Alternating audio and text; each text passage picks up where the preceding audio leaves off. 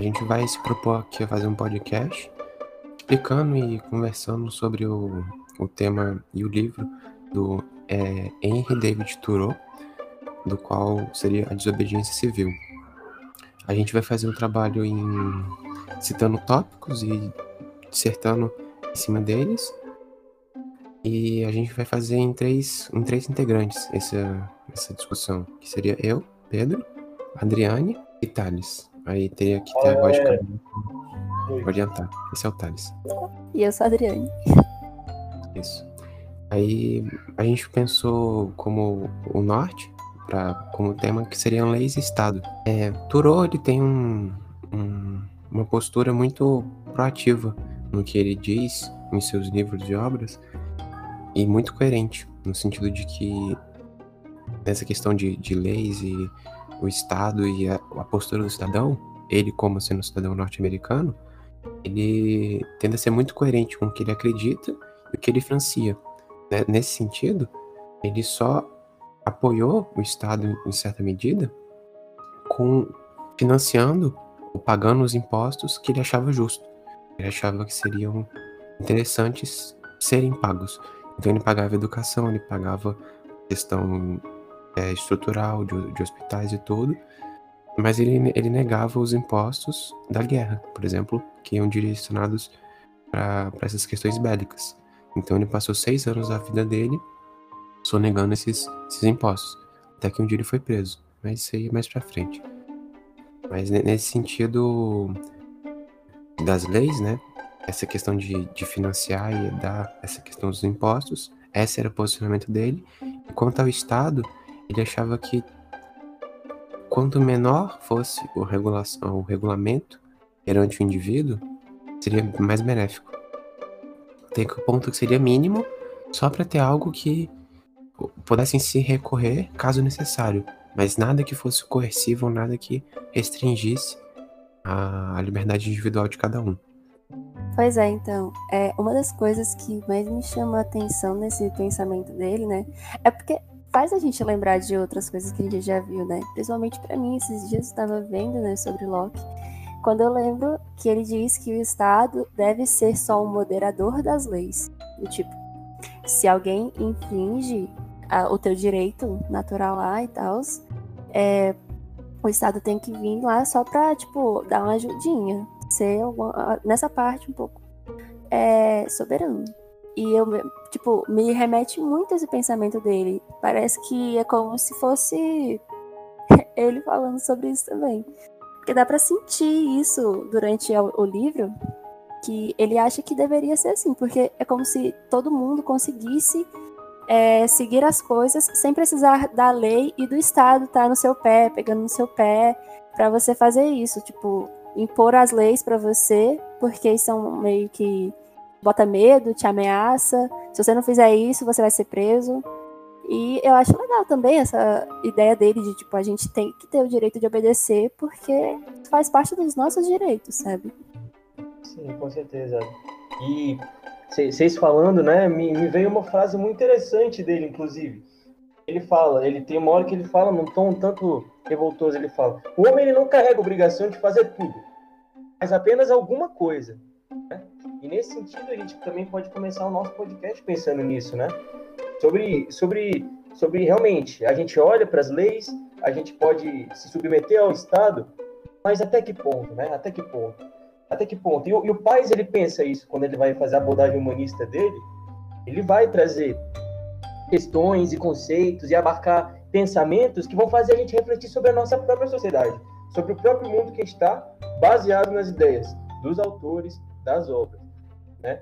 E hoje eu fiquei um pouco também de trazer as obras, né? Falei que ia trazer. Então, quando a gente fala de leis, é importante a gente pensar no aspecto jurídico do texto, né? Porque muitos advogados, ao, ao lerem esse texto, eles não atribuem né, é, nenhuma, nenhum aspecto assim puramente jurídico, mas eles falam que há uma liberdade de expressão, uma liberdade de revolta. Né? E nesse sentido, o Paz ele vai trazer para a gente um conjunto de leis, um conjunto de leis que a gente precisa estudar né, e, e pensar. Por exemplo, a Lei Maria da Penha, o artigo 1 até o 12, se eu não me engano, a Declaração Universal dos Direitos Humanos, a Constituição Federal de 88, artigo 6, e uma, e uma, e uma, e uma revista né, das cientistas, onde as cientistas não têm vez. O artigo 88, ele diz bem assim, se eu não me engano, são direitos sociais educação, a saúde, o trabalho, o lazer, a segurança, a previdência social, a proteção à maternidade, enfim, outras coisas. Ele fala que esses são os direitos, né? Mas aí é que entra o, o mais, o, o, o, o, desculpa, é aí que entra a ideia dele mais interessante, porque a gente tem mesmo esses direitos? A gente, a gente é, como cidadãos, nós somos capacitados e dotados desses direitos? E daí, é, e daí é que entra né, essa reflexão muito interessante que o país pode abordar, sim, analisando através da perspectiva do Tobu, né?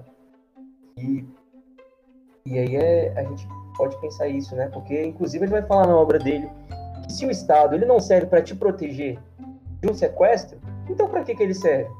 E aí é que entra o que a Ali falou sobre, sobre Locke, né? O Estado ele só é um, um mediador da, das relações, ele não, não, não, não tem nenhuma função a mais que isso. Excelente. Sim. É, só para complementar um pouquinho, uma das frases que eu achei, ou uma das partes do livro que eu achei bem legal, que, me, que foi ela que me fez realmente olhar para isso, quando ele diz: Mas se eu nego sua autoridade quando ele impõe seus tributos, logo tomará e devastará todas as minhas propriedades e importunará a mim e aos meus filhos para sempre. O que isso também não quer dizer que, ah, que eu lembrei de Locke, que seja exatamente o que Locke falou, não.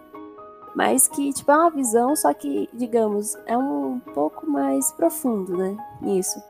Porque ele está se referindo, né, aos, às leis, aos estados que, ou às leis e ao estado. Que, tipo assim, se você desobedece uma, desobedece uma coisinha, aí pronto, acabou. Aí é, te importunar muito, você vai ser preso, ou vai ter multas e tudo mais.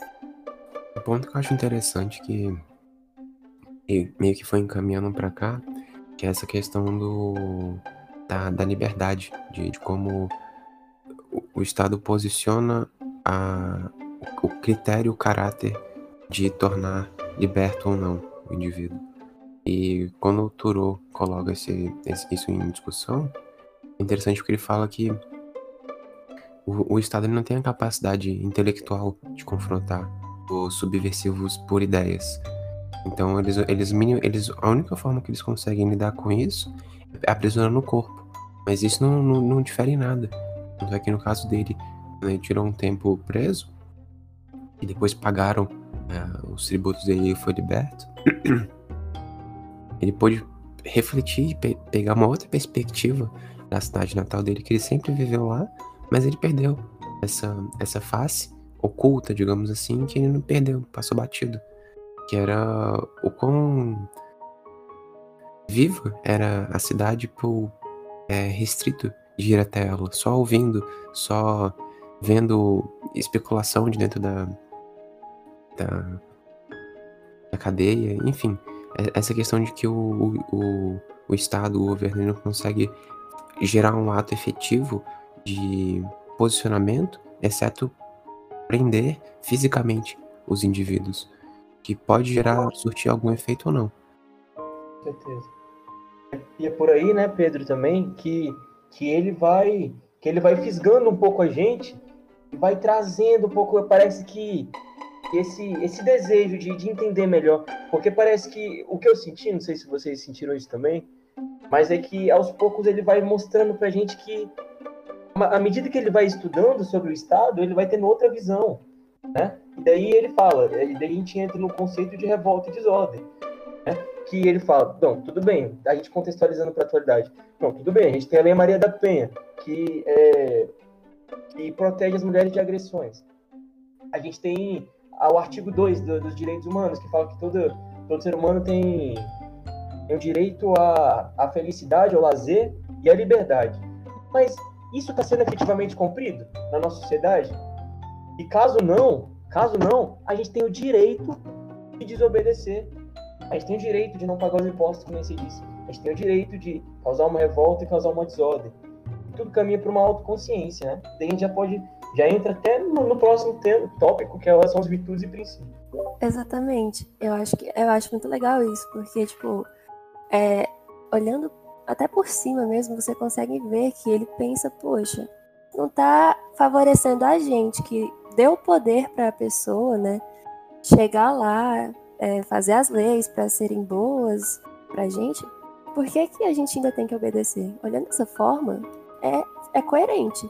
Uma das coisas que eu mais achei legal também, que me lembrou outra obra, mas é da terceira etapa, que me lembrou é a Necropolítica, quando ele estava preso na cela, que ele conta lá, acho que ainda no primeiro capítulo, que ele fala, né, das histórias da, das minhas prisões, que o cara diz que e, até que foi, tipo, não foi de todo ruim ele ser preso, o parceiro de cela dele, porque ele tinha, tipo, um lugar para dormir, ele tinha comida e tinha até um trabalho que ele fazia o serviço comunitário por lá, por perto.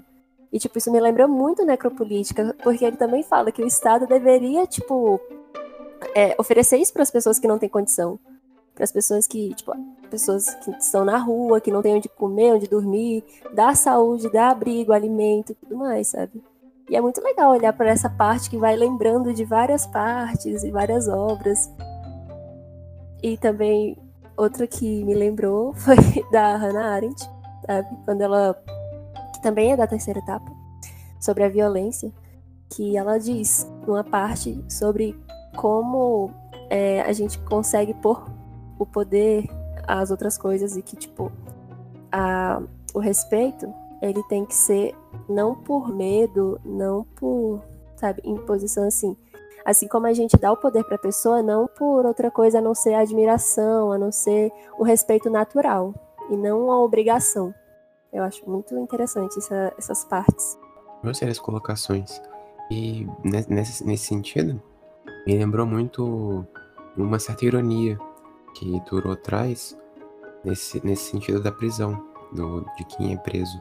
Porque o exemplo dele, pessoa que negou, negou-se pagar é, para o Estado para ger, gerar um serviço, gerar algum efeito, ele negou isso, ele sendo preso recebe gratuitamente, de certa forma, uma moradia é, e, e alimentação gratuita. Então, é, é uma contradição, é uma. De certa forma, um. Um, um, um riso, sabe? Um, um deboche. Porque ele, como alguém subversivo aos olhos do sistema, estava recebendo, entre aspas, um serviço privilegiado. Que ele não estava fazendo nada por aquilo e estava sendo mantido. Ele tinha estrutura para continuar vivendo de forma digna ou não, não vem a questão, mas ele continuou possibilitando ser manter-se vivo em nome do Estado. Eu acho que isso é bem irônico e curioso. É, só para terminar, porque é tipo assim, o que você disse, né? É como se fosse você, é, para você ter o direito, para você ter tipo o mínimo para existir, para sobreviver, você tem que desobedecer. É tipo Sim. basicamente isso. O próximo ponto que a gente elencou foi as virtudes e os princípios essa questão do posicionamento do homem, indivíduo com o social com um todo, essa questão do, do que são as virtudes, né? Então, vocês querem falar alguma coisa? Bom, eu poderia começar. Bom, tem dois caminhos para mim nesse caso, porque uma parte, é, quando fala de virtudes e princípios, para mim o que eu lembro muito é dele fazendo uma longa crítica sobre uma, a maneira de governar, a maneira que as pessoas tipo, agiam de, de uma forma geral. Tanto para a área mais política, quanto para a área pessoal mesmo. Que eu começaria falando, né? Que, tipo, ele fala muito sobre como os governantes, eles é, não estão muito aí, eles só querem dinheiro, eles estão interessados sempre no lucro. E de como mesmo a gente dando poder, e eles ainda podem ser perversos e a gente, antes de agir por meio deles, a gente não consegue alcançar os que deveria ser, né? Tipo, algum, algo bom pra gente. E também, de outra forma que eu falei, né? Mas pessoal, seria tipo. Tipo assim, uma citação muito legal que, que eu li lá dele foi que ele disse que acha incrível como as pessoas conseguem passar tanto tempo sem um, resumindo, apreciar as coisas da vida, assim, tirar um tempinho para caminhar, tirar um tempo para ficar mais em paz, não ficar só focando, trabalhando a vida inteira para você ter, tipo, o luxo, ter tudo que você almeja ou que talvez indiretamente você acha que precise e acha que, de, que deva ter. Eu acho que isso é já um, um, princípio das coisas que ele pensava sobre essas partes das pessoas, das virtudes e tudo mais. Nesse, nessa ideia, que eu acho bem interessante que ele aponta, é a, o paralelo entre o que se considera justo e o que é justo de fato, entre o que são as leis e o que a, a natureza deu como leis. Ele faz essa distinção muito clara, porque se você tiver uma conduta pessoal muito alinhada com essas questões naturais, que independem, podem ser veículo ou não do Estado, essa questão de vocês é, dar, dar a palavra à justiça, não a justiça em nome do Estado. Então, se tiver uma lei injusta, sabe, aí seria um empecilho entre a minha entre a minha palavra de ser justo, porque eu teria que negar a, a estrutura de leis e tudo que o governo colocou e agir negando ela, mas sim obedecendo a uma lei maior, que é a lei natural. Isso me lembra muito a questão de Sócrates, que também tem relação com, com a obra do, do Paisum, que é a Apologia de Sócrates, quando Sócrates se defende perante um tribunal de Atenas por ter desvirtuado os jovens e, enfim, não ter querido nos deuses, sendo que no seu próprio, na sua própria argumentação ele cita os deuses